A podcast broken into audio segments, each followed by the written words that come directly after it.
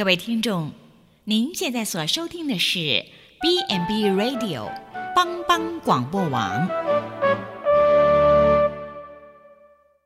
即将为您播出的是由张宏庭医师和子欣共同主持的《湖畔书楼》。你还在烦恼什么？就让我们读本好书吧。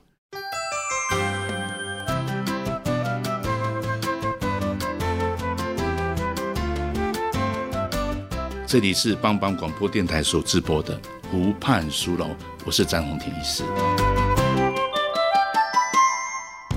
各位听众，大家好啊！我们今天真的是要来谈一个，其实，在普基啊普里基督教院有一个乐龄健康活力中心。哎，就我所知道哈，洪老师，嗯，乐龄健康活力好像跟台塑有关系哦。对，这这什么理念呢、啊？你们为什么？你您做多久？然后这个工作是怎么怎么开始在在普里的？到今天的话是呃第七期，所以是大概是满两年半的时间。哦，两年半。那这个计划是从呃台塑基金会，然后跟老人福利联盟，然后一起呃合作举办的。那由我们普吉乐林来承接这样子。哦，我知道地点好像是在普里基督教的长照教学中心，嗯，尤其在第七现在在七楼的地方嘛。对。哦，比较是这样子的工作。那那这样子的工作，为什么台塑愿意出钱来做这样的工作呢？一开始的时候，他这个是不对外去招募计划，他他会先去呃呃观察普及在做的施工，好，然后还有观察呃呃。子欣就是有没有在社区带动一些的经验？那我还没有来普及之前，有在社区做一些帮老人带一些绘画的课程，哦、然后呃，请大学生进来，然后跟呃社区的长辈有一些融合跟代间学习的议题的操作。哦、那这方面他们有得知到一些些的讯息，嗯、那就有一次就呃写信过来给我们。那当时你还记得吗？就是詹医师，嗯、那时候我们整个长照中心正在筹建，对，那我们承接董事会的一个就是四段七期嘛，对，对，那其实，在那一个呃预防保健的那个部分。好，那呃，后来就是詹医师跟主任你们就同意说，哎，这一端其实就是属于一个预防保健的一个概念，就是我们四端七期里面那一个比较早期的那个部分。所以这时候呃，大家就是董事会一致的通过这个计划，那由我跟主任就去去把它承接。哦，就是哦，就是简单来讲，就是这个在普及的长照教学中心成立的初期，洪老师就已经有接接。接掌这个计划，然后在在我们的这个长照大楼里面，以预防医学的角色来看。对对。我我知道哈，这个所谓的这个台塑的这个乐龄健康活力中心，好像有一个有一个什么五大类还是什么，有一个规范，有一个它的标准，对不对？对。哎，基本上它是是。一个准实证的研究，它透透过五大类的一个核心的课程。哦、那五大类型呢，上就是一个呼应 WHO 在二零二年的一个活跃老化的。那五大类是哪五大类？哦、健康类，哦、然后体力类，体力类，然后活力，活力，然后那个脑力，哎，然后再一块是社会参与。哎，那健康类我知道了哈，就是说，像我们在医疗里面，我们做很多的健康管理，对，对不对？对，比如说叫他量血压，量血压啦，或是药物的知识，喂教啦。哦、那其他怎么解？释体力跟健康有什么？哦，体力类就是我们防止啊、呃、老人人得到衰弱症或是肌少症，哦、比较是活力的表现。对对对，哦、那活力跟体力又是一幅呃一体两面。他有体力的话，展现出来的样貌就是不会驼背，然后神采奕奕。那活力跟体力嘞？活力跟体，我们活力定义力就是我们预防呃忧郁症的。哦，比较心理的，对心理层次的，心理层次的。那社会参与就是我们会举办一大堆的呃成果发表，然后让他们走出家里，然后到社会上去服务，然后奠定自己的尊严，然后跟生命的价值。哦，退而不休的概念。还有一个脑力，对不对？对，脑力就是真是你的权威。哦哦，没有防。我刚好是神经科，所以脑力我是知道啊。脑力大概我们在做的就是，比如说。动脑啦，动口啦，然后那人际互动啦，对，哦，比较是好像是综合的啦，对，就是防止失智症的一个预防。那我我刚才洪老师也在提到说，其实老人家你真的要他学，就照他的兴趣就好了。嗯，干嘛还要编这样的课程？你觉得这有什么启示？我就他喜欢怎么就喜欢，喜欢动态我就一直让他每一天做动态；嗯、喜欢静态我就每天做一种静态。干嘛还要还要什么什么五大范畴？什么劳力啦、健康？体力啦、活力啦。哦，这么的严谨，智力为什么要这样做呢？嗯，呼应詹医师的第一点，就是如果说我们呃在第一个层次，我们就是随高龄者一个兴趣的话，那这样子学习目标是呃漫无结构的，那其实也不能收容我们之后的实证研究。那实证研究是课程前跟课程后，我们有一些身心灵的量表，那这样子我们在课后的时候会侦测不到他们的学习的果效。不过这个是台硕里面它的一个。又确实，在二十一世纪，我们做很多事情都要有一个数据的评估啦。对，哦，那当然是这样子，但是这样子会不会造成老人家在参与乐龄活动有一些适应不良？哦，我们一开始的那个呃说服能力当然没有很大的时候，嗯、他会呃他会就是放弃这一个，然后可能做到一半，他可能会想要回家。可是之后我们就把一些数据给他看，哦、就是说，哎，这些是帮助我们在了解他的五角图里面他的身心的发展的状况。他们后来就会觉得比较可以有有有一个意义啊，对，有一个意义，有一个意义，就要慢慢的去说服他们。其实我就我所知道哈，老年的前学习跟年轻人学习是不太一样，不太一样。因为老年人他有经过很丰富的社会化，对，所以他自己都有自己的存作，要主动去学习。刚才诶，我们有谈到有一些老人家本来不识字，诶，他好像内在有一种渴望自己能够认识文字的这种动机，这种自我导向，而且他事实上他生活有很多过去生命里面有很多日常生活的经验，对。坦白讲，已经有很多学习的经验了，嗯，嗯，只是他没有一个系统的一个引导，对，哦，那另外有一个就是说啊、呃，他不不管他几岁，他未来还是有一段时间必须活着，对，他面对未来的生命的任务还有很多需要探索的，对。他如果不探索，他就只能老化了。这时候探索会变成说是一种、嗯、呃创造他的脑力的呃、储存的方式，嗯、然后再是增加他生活的乐趣。也许比如说学手机可以让他增加人际沟通的技巧，跟孙子的一个代间学习会比较融合一点。所以你谈到的就是在老人学习里面。应该让老人知道这个学习对他有什么好处，有什么果效，哎，而且能不能解决他的问题，嗯、问题为中心，对，而且让他可以看得到他在学习里面提升他生命的一个方法，生活品质的改善，并不是说像年轻人为个学历啦，为个证照而已。他们不为什么是为了健康，嗯，所以老人学习的动机常常是一种内在自发的，对，而不是靠外在的的要求为为那个要求啦。哦，要求不来，因为我们其实不太能强配啊，强迫长辈就是接受我们的观念。可是我们用的方法就是用一种柔性的劝导方式，就是循循善诱。呃，需需要过经过半年的时间。哦，通常要要参与你们课程，也没有那么一下子就调整过来。对，可是那时候我们会释放我们自己的立场，让他先接受我们中心所有的环境，然后之后再。啊、呃，展开信任的关系之后，我们再推荐建议选选课。那那我就是网上学习。如果未来的老人都可以用电脑，为什么还要到中心里面有群的学习？你觉得群的学习跟我个人自主性在在函授的学习有什么差别？比如说，我们有一个呃激励训练的课，我们是用运动场的概念。哦、对，比如说我我这次要做深蹲，可是我下一个关卡可能是呃。跑跳，然后去训练下肢的能力。可是这个这个这个运动的方式，在一个人在家里做很无聊。嗯，那透过团体动力的方式，他会觉得很有趣，而且在运动的时候会有笑声。哦，然后又可以看到很帅的老师。嗯嗯嗯。那呃，整体视觉、听觉啊，还有那个欢乐的气氛，会让他整个改变，所以他会喜欢上这样子的氛围。所以坦白讲，学习是一种劳动啊，哦，对，因为是充满思想的劳动，对，哦，它实际上会带来很多，而且当然学习也不是只有在思想上，对，它在肢体上，在人际互动上都会得到很多，甚至在知识上面有很多的未来的生活，只要他还活着，还可以交朋友。哦，交朋友非常重要，非常重要，这个群的学习很重要。哎，洪老师，听说哈，台湾的学习这个过去很多老人家都是用兴趣嘛，对，比如说我知道老人他很喜欢就是，比如说泡温泉养生活动，对，或是说去跟朋友聊天，对，好，或是说做一些保健活动，他们我知道在很多老朋友他们的经验就是。就固定在那几个固定啊，因为他的钱也是很有限的。对。可是，在二零零八年里面，台湾就开始有就乐龄学习、快乐的学习而忘记年龄的，叫做乐龄学习元年。元年，嘿。那这个是什么样的概念呢？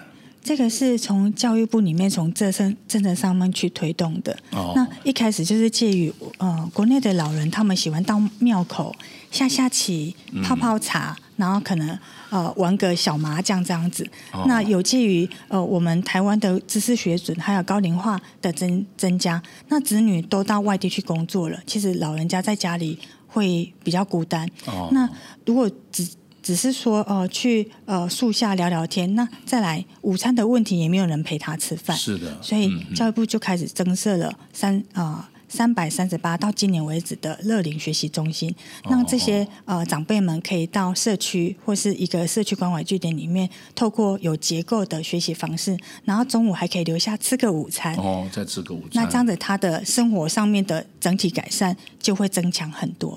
那我三十岁我就可以参加乐龄学习吗？他有没有个年龄的建议？五十五岁以上才可以哟。五十五岁啊？对。为什么要等到五十五岁？五十五岁到六十五岁，在教育部他们界定为说是一个退休准备期啊，哦，比较空闲的啦。对，然后开始要准备自己身体的老化，所以这时候开始进入准备的话，嗯嗯嗯，那等到他六十五岁的时候，其实他还很健康哦，那就可以再多活个。很多年，那这样子对一个家庭跟社会啊，这样子詹医师，你的门诊人数就会下降了。啊，我也是希望不要那么劳累了。对对、啊，实际上哦啊，过去是七十古来稀，现在实白讲，我在门临床工作八九十岁到处都是，一百岁不稀奇。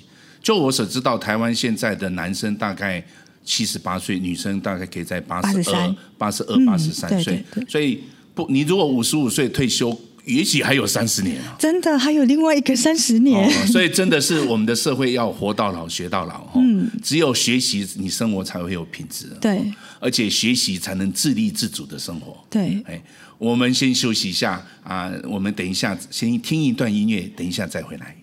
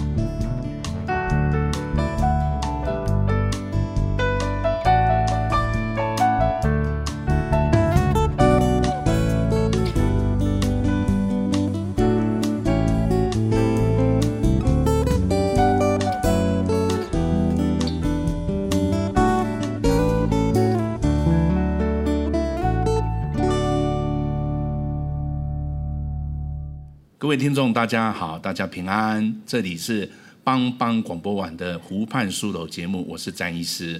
哦，我们继续要来跟大家来谈一下。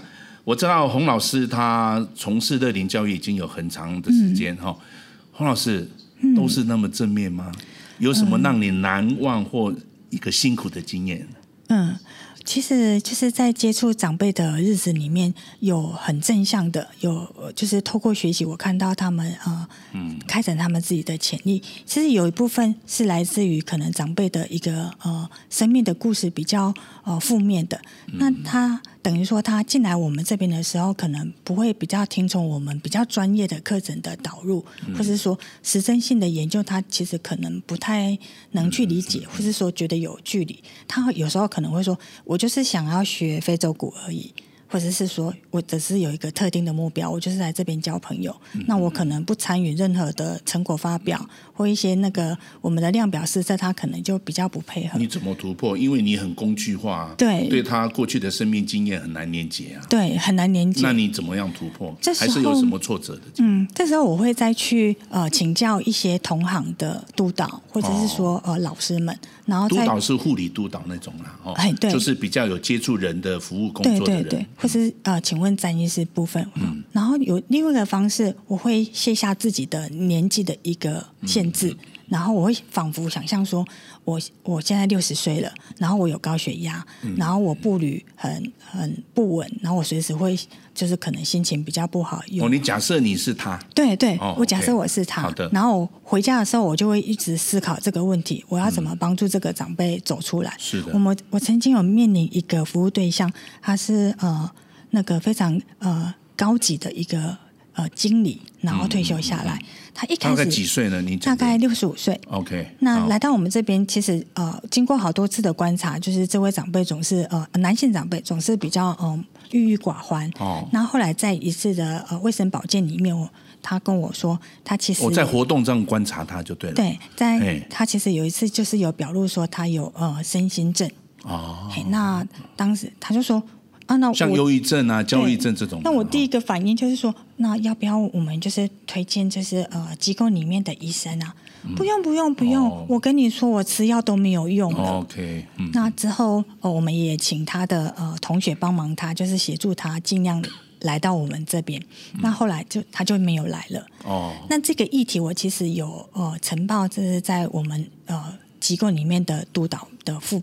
呃，进行一个智商这样子，然后我想说，我怎么帮助这位长辈？嗯、可是他始终就是再没有过来了。是的。那我会觉得，你有去做家访吗？还是你就让他就离开我们？我有打电话给他。他他怎么回答？啊、呃，他说，嗯，我他说他不想要再去，因为他会觉得说来我们这边很欢乐。是。那个欢乐的呃气氛，压力反而是个压力。是的。哦，那个当然哦，因为他有身心的困难嘛。对。那像这样子的话，我会对我自己的期许，我会觉得我很沮丧。嗯，在这个部分，我我觉得我们的课程是一个虚化的。哦，那可能只是帮助某一个呃特定的人。那像在这这些身心身心有有困难的长者方面，反而却没有任何的果效。那其实那时候我会反省我自己，我也会祷告，就是呃，就是我想要呃增长一些能力，然后力量，然后。可以帮助到这些其实真正要帮助的人，这也是呃普吉跟台硕在一开始创立这个计划的时候，哦、呃，希望能去帮助到边缘的人。不过这个哈、一般来讲，即使我们在对。对健康老人跟失智老人的手法也不一样。对，因为可能你在健康老人的健康促进里面，你就是很多认知的刺激。对。可是如果一旦他有疾病的时候，或是疾病影响到他对外在环境的认知，嗯、你可能要用一种比较认知的复健的手法。哦。哎，他不能一直在用预防医学的手法。认知复健的手法是是指就是说他找出他的困难。根据他的困难的点来做调整，就是更深入的去评估。对，就是你需要有一些，嗯、有的时候不是那，因为他来到我们乐龄中心，基本上来讲都已经在比较健康了。对对，尤其这种心理的问题哦，有些时候在群里面，嗯嗯嗯、他看到别人在笑，反而内心在哭啊。对，就是这种状况。可是这种是需要专业的。嗯嗯，他他并不是说一味的放在比较预防性，就是用比较。阳光的、乐活的态度，就不能用这种方式。对，他需要另外，就即使是我们对健康老人是用认知啊，可能刺激，可是到了失能的老人或是失智老人，可能要认知的复训、复健，对，或认知的训练，他需要更专业的一套的一个疗程，然后进入到他的生命里面。对，对，因为每一个治疗都有限。对，像我们在比较后端的疾病端的时候，它的深度就要够。对，但是它的量就反而不够了。嗯，哦，因为它不像预防的东西，比较可以一般的健康老人可以胜任。那这个地方就是要借助专业人员了。嗯，很难说你个人，因为洪老师应该是学教育的嘛。对，这方面我比较就要请教詹医师。对对，所以这样的东西是需要有另外一套的东西。是的，是的。然后当然，如何根据个人的需求。做一些除了刺激以外，还有一些训练跟复健的部分。对，那可能要专业的评估咯。对，哦，这个这个也是可能因为这个专业的啊分工，还有一些每每个个案的朋友，可能洪老师就会碰到这种挑战了。对，哎，那还有什么让你感动或是难忘的呢？哦，感动的话就是，呃，有几位长辈就是来来我们这边之后，原本可能刚失去家人，他是一个家庭照顾者，嗯、那来到这边就是也也是呃比较没有笑容，可是经过一一年之后，那个照片呃看起来长辈就是容光焕发，嗯、那他自己也会一直肯定我们这一个中心的存在。那我们就会觉得说，我们在做预防保健，因为预防保健就如詹医师说的，我们没有特定的指标，呃，说去看他恢复了没有。那所以从这些长辈给我们的回馈，其实会让我们觉得说，我们在做一件事比较有意义的事情。这这里面牵涉到一个叫健康测量嘛？对。当然，一般来讲，一般的人他的健康测量可能就是比较，哎呀，满意的啊，笑容啊，对，感动啊，对，然后其实这个东西有的时候是某一个需望的指标，一种健康这样。可是如果说用比较实证的健康，可能哎，血压的改变，对，体重的减轻，BMI 的改变，或是或是有什么，它就会慢慢的随着你的身体的啊、呃、状态不同，有不同的健康测量方法。对，所以现在的健康测量通常。也不会只是主观的觉得快乐，也有一部分比较客观的实质这样，借借助医疗的部分。对对，哦，它是两个并存的。对，有客观性，民众的主观的快乐啦，正向的情绪，还有一部分就是从专业的角度去评估。哦，比如说，我们也像刚才您讲的时候，他他不愿意来。对。可是到底某一部分，他对于我们也可以用忧郁症的量表量表来看出他对哪一种忧郁比较。他有可能，比如说他觉得他喜欢做的事情不想做，或是他觉得别人都不跟他讲话，根据他的量表里面比较缺失的地方，或是不足的地方，加以做复健的计划。这样子。哦，一般来讲是这样子，是就是说他已经不能用一般老年人，对，只是看他的比较正向的比较正向部分，应该要进入比较有一点点。啊，比如是专业的一种一种客观的一个测量工具，这样子的健康测量才能够显出这一个价值啊。嗯嗯。哦，所以这个也是啊，我们未来在高龄社会里面哈，我知道在高龄社会里面，目前比较弱的就是在健康管理的测量，对，以及说在于比如说现在很多长照政策的认识，对。哦，因为过去啊，在很多的教育里面，他们重视比如说生活的安全呐。哦，运动的健康呐、啊，心灵的成长，人际互动，或是对对社会的贡献服务，嗯，这个是比较一般性的。可是随着高龄社会以后，这些亚健康的失能者会越来越多。对这一块的话，整个高龄教育可能也不是只有针对这一些健康老人，对，可能还要跟医疗端慢慢去涵盖，再连接。对，我可能有一部分可能要转衔呐，对，转衔到这个部分，要衔接起来。对对对，这个也是我想。那所以，所以这个洪老师啊，嘿，你自己负责两年半来负责普及的乐龄健康活力中心了、啊？那你觉得你对未来这个？场域啊有什么期待吗？嗯，我刚才听了张医师就是呃跟听众分享，其实我我也给我一些启发。其实我觉得在经营普及乐龄这边，呃，我们针对亚健康做一些预防医学之外，其实更要如张医师所讲的，我们应该去涵盖一些开始他开始渐渐退化了，走向衰弱或是失能。好，那疾病压缩这个理论，我们怎么让它这一段是走的比较缓慢一点，然后让家人跟社会可以接受？所以我也想要呃衔接向弄系这部分，然后衔接我们普及本身的四段起起部分，我怎么去转介这些的学员们，让他们的整个身心灵都可以受到照顾，受到我们院内的照顾。这里面谈到四段期期，洪老师谈到就是说，一般我们在疾病的照顾有这一个。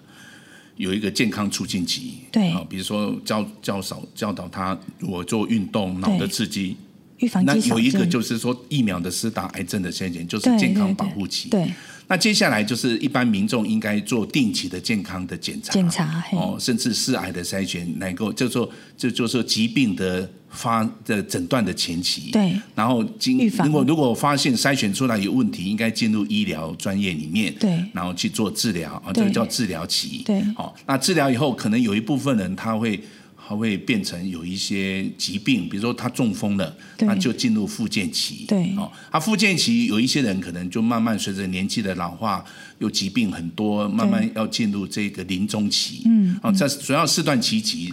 刚才洪老师谈的四段其实是这个方向，对。哦，那那真的是啊，在乐龄的工作，随着可能是普里基督教也是以医院为主的啦，对，我想很多乐龄中心可能比较没有办法再去做这种疾病上的，我们很幸运，哦，嗯，我们有医医疗做我们的呃呃。靠山。不过不过这一段就考虑到跨专业整合啦。对，因为因为张医师你又有事可以做了。因因为也不是我的事情，是大家的事，也不是我的事。对，是我们大家的事。对，因为我也无利可图啦。哈。嗯。因为为什么？因为照顾老人很强调那种连续性。对。还有还有他的那个转衔呐。对。他都可能他在社区啦，在机构啦。对。还有就是他的同整性，可能需要营养师啦、社工师啦。乐龄工作室呢，这种同整性，对哦，那还要协调性，到底谁先开始？对，所以未来的这个老人照顾哦，除了说刚才我们谈到说应该自己要照顾自己啦，然后利用长照的资源啦，嗯、利用社区邻里的这个互助啦，利用社区的共住的这个公住的这个系统以外，其实在跨专业里面也已经展现出未来的方向了。对，哦，所以洪老师何其有幸，也是何其的挑战。能够在普及的这个 这个乐龄健康活力中心，能够跟着台，现在台湾有几个？十一个，十一个。如何能够超越其他的十个？嗯，而成为有一个新的未来一个连续型、整合型的，但是我们一起努力健康活力的这个中心哦，这是不容易。我讲整合是最困难的。各位听众，我们先休息一下，听一段音乐。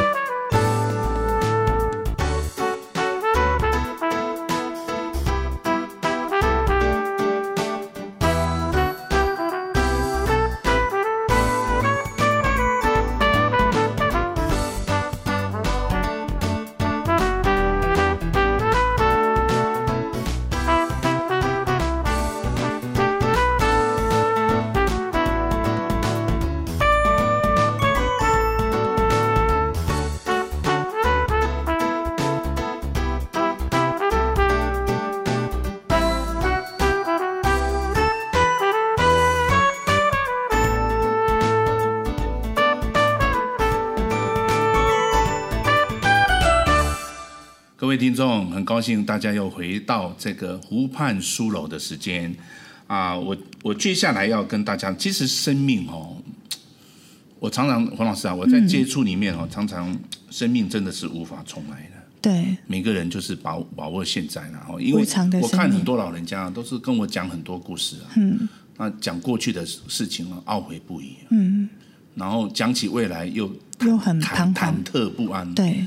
是他忘记回到回到活在现在当下，活在当下非常重要。对，那我们现在的时空来到这一个啊，二零一九一八一九年的这个下半年了嘛？对，我知道政府现在在长照的二点零政策里面，其实有很多是属于社区预防、健康促进的课程啊。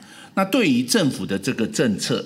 好，您您刚才也谈到说，在这在可能在巷弄站西要推展这些，好，那你对于目前政府所推展的长照二点零政策，跟你目前所经营的这个普基乐龄健康活力中心，你觉得应该怎么连接比较好？